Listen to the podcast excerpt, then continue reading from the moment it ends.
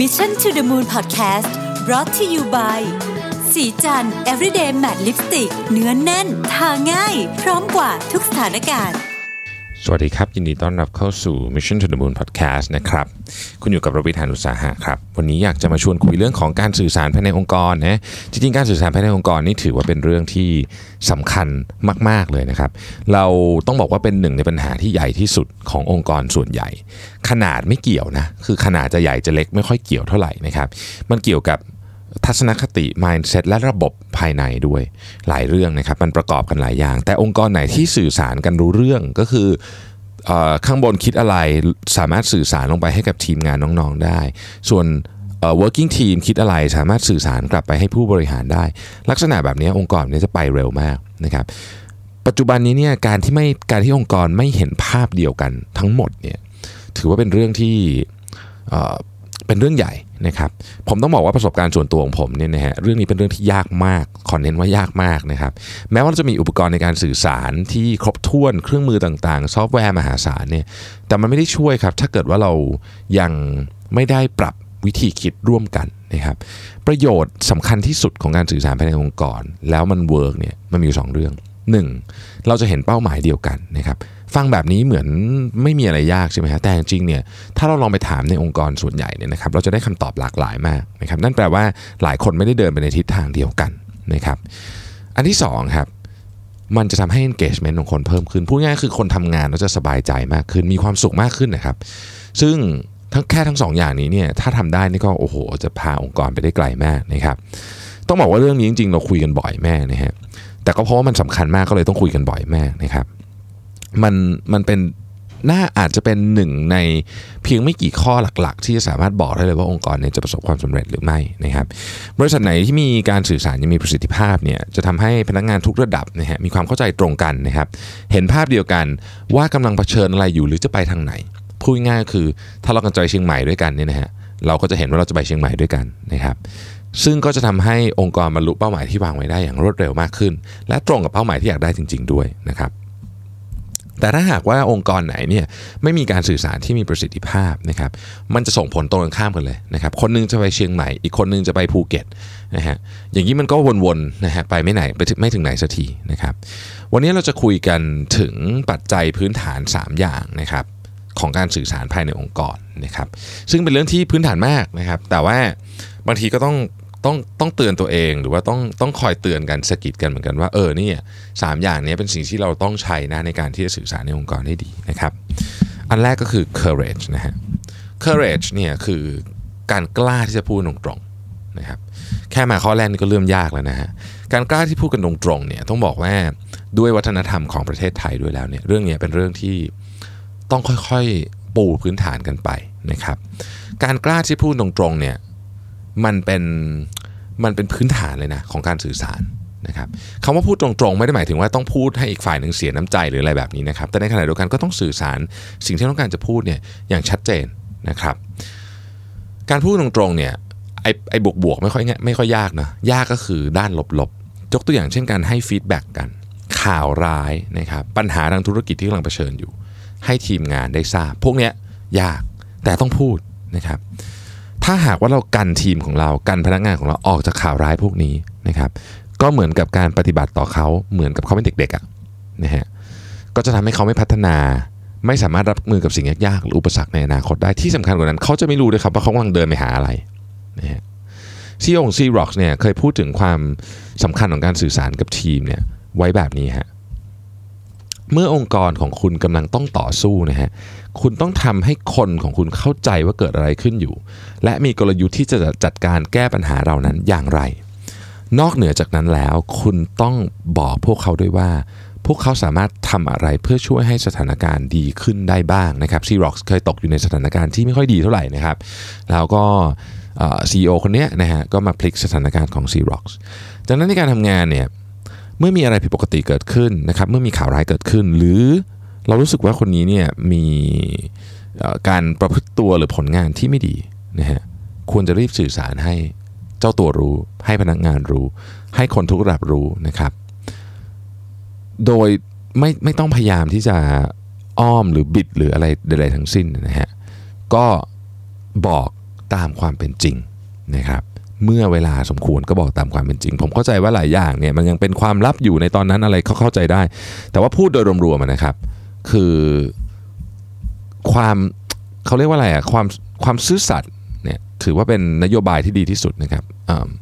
honesty is the best policy อย่างที่ฝรั่งฝรั่งชอบพูดกันนะครับ ข้อที่ 2 ก็คือว่า discipline นะครับคือการติดตามแล้วกันเรียกว่าวินัยของบริษัทก็ได้นะฮะถ้าจะเรียกแบบนี้ก็อาจจะเห็นภาพมากขึ้นนะฮะก็คือการที่บริษัทกำหนดทิศทางการทำงานไว้ แล้วคอยติดตามว่าผลของสิ่งที่ทำอยู่นั้นนะเป็นไปได้ด้วยดี ตามที่วางไว้หรือเปล่านะครับ คนส่วนใหญ่ทุกบริษัทมีเขาเรียกว่าอะไรอะมีทิศทางการทำงานเนี่ยของตัวเองอยู่ล้วนะแบบทิศทิศทางกับกำหนดนะฮะแต่ไอติดตามเนี่ยเป็นอีกเรื่องหนึ่งนะยากกว่าเยอะเลยนะครับ ส่วนมากเราจะเห็นว่าบริษัทเนี่ยวางแผนไว้เนี่ยแล้วก็วางกันเสร็จก็ไม่ได้รับการสื่อสารอย่างมีประสิทธิภาพนะครับทำให้บางครั้งพนักงานมักได้รับคำสั่งและทำงานโดยไม่รู้บริบทพูดง่ายๆคือ บอกเขาเฉยๆว่าให้ทำอะไร แต่ไม่บอกเขาว่าจะทำทำไม ซึ่งการบอกเขาว่าจะทำทำไมเนี่ยเป็นสิ่งที่สำคัญมาก เวลาคนเข้าใจว่าทำมันไปเพื่ออะไรครับเขาจะอยากทำมากขึ้น ผมก็คอยเตือนตัวเองเรื่องนี้เสมอทำไมเราถึงไม่ค่อยบอกรู้ไหมว่าว่าทำไปทำไม เพราะเรารู้สึกว่ามันเป็นขั้นตอนที่เสียเวลาในการอธิบายมาก แต่มันเป็นสิ่งที่จำเป็นต้องทำนะครับ การอธิบายว่าทำไปทำไมเนี่ยเป็นสิ่งสำคัญที่สุดเลยก็ว่าได้นะครับ หากองค์กรอยากให้พนักงานมี engagement กับงานที่ทำ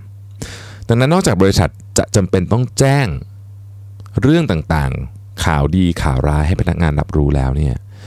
หากว่าสถานการณ์กำลังเป็นไปด้วยดี ก็ไม่ควรจะละเลยนะก็ต้องแจ้งเหมือนกันนะครับ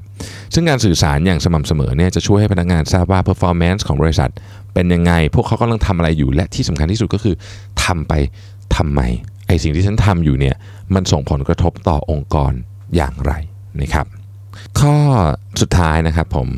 verbal communication นะครับจริงๆ ต้องบอกว่าหนึ่งในปัญหาที่สำคัญของการสื่อสารของคนในองค์กรก็คือไม่สื่อสารกันนั่นเองกำปั้นทุบดินแบบนี้เลยนะครับหลายครั้งเนี่ยคนในองค์กรเวลามีปัญหาเนี่ยก็บางทีเลือกที่จะเก็บไว้นะครับเลือกไปใช้ทางอื่นแทนอ้อมๆอะไรแบบนี้เป็นต้นนะครับหรือบางทีเครื่องไม้เครื่องมือไม่พร้อมก็มีนะหลายหลายครั้งเราก็เห็นว่าเออบางทีพอมีเครื่องไม้เครื่องมือเข้ามาช่วยเนี่ยมันก็ทำให้ดีขึ้นได้เยอะนะครับ ยกตัวอย่างเช่น สมมติว่ามี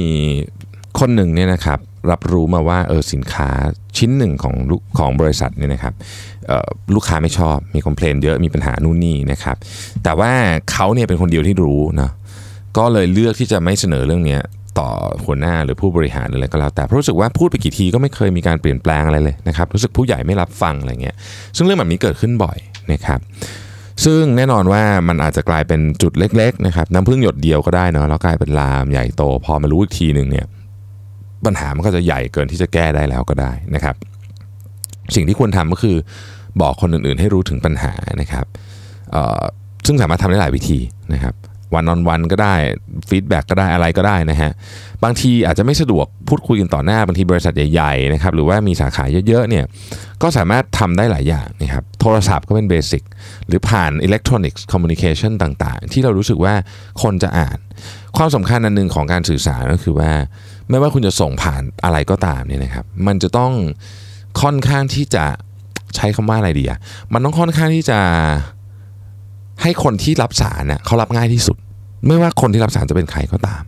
เหตุผลก็เพราะว่ายุคนี้ต้องยอมรับกันจริง ๆ ว่าเราเนี่ยมีโอ้มันมันมีเรื่องอะไรเยอะแยะเต็มไปหมด ดังนั้นการที่เราพยายามจะสื่อสารแต่เราทำการสื่อสารเราซะยากเลยเนี่ยนะฮะมันก็มันก็ไม่ไปอะคือคนก็ไม่ไม่ ไม่อยากจะรับนะฮะเช่นเรื่องที่ควรจะเขียนสักสองย่อหน้าก็เขียนไป 3 หน้ากระดาษอะไรแบบนี้เป็นต้นเนี่ยนะครับ แบบนี้ก็ไม่ค่อยดีเท่าไหร่เนาะนะฮะเรามีแอปพลิเคชันต่างๆ มากมาย เรามี SMS มีอะไรจะเยอะแยะนะครับที่สามารถทำได้นะฮะซึ่งตอนนี้ผมคิดว่าเราควรจะกลับมาทบทวนกันอีกทีว่าเราจะพัฒนาเรื่องการสื่อสารขององค์กรได้ยังไง เท่าที่ผม เคยพูดคุยกับคนที่ทำงานเกี่ยวข้องกับเรื่องนี้มา เราก็ค้นพบว่าทุกองค์กรไม่ว่าจะยอดเยี่ยมขนาดไหนก็ตามเนี่ยยังสามารถที่จะพัฒนาเรื่องนี้ไปได้เรื่อยๆนะครับอย่าลืมว่าการสื่อสารนั้นส่งผลต่อ performance ขององค์กรองค์กรโดยตรงนะครับเวสเทิร์นไวท์เนี่ยเป็นที่ปรึกษาของเป็นที่ปรึกษาระดับโลกเนี่ยนะฮะ เคยทำการสำรวจบริษัทที่มีการสื่อสารอย่างมีประสิทธิภาพเนี่ยว่าจะมีอัตราผลตอบแทนสูงกว่าบริษัทที่สื่อสารก็ไม่ดีเนี่ยถึง 47%เลยนะฮะ ดังนั้นเนี่ยเรื่องนี้ ขอเน้นอีกครั้งว่าสำคัญจริง ๆ ต้องหาวิธี แต่ละองค์กรอาจจะมีวิธีที่แตกต่างกันออกไป ตามลักษณะพื้นเพวัฒนธรรมธรรมชาติขององค์กรนั้น แต่ไม่ว่าจะมีพื้นเพหรืออะไรก็ตามยังไงเนี่ยนะครับ ก็ต้องหาวิธีการสื่อสารกันให้ดีที่สุด นะครับและสำหรับองค์กรที่ต้องการสื่อสารภายในโดยการพึ่งพาการส่งข้อความเป็นหลักนะครับ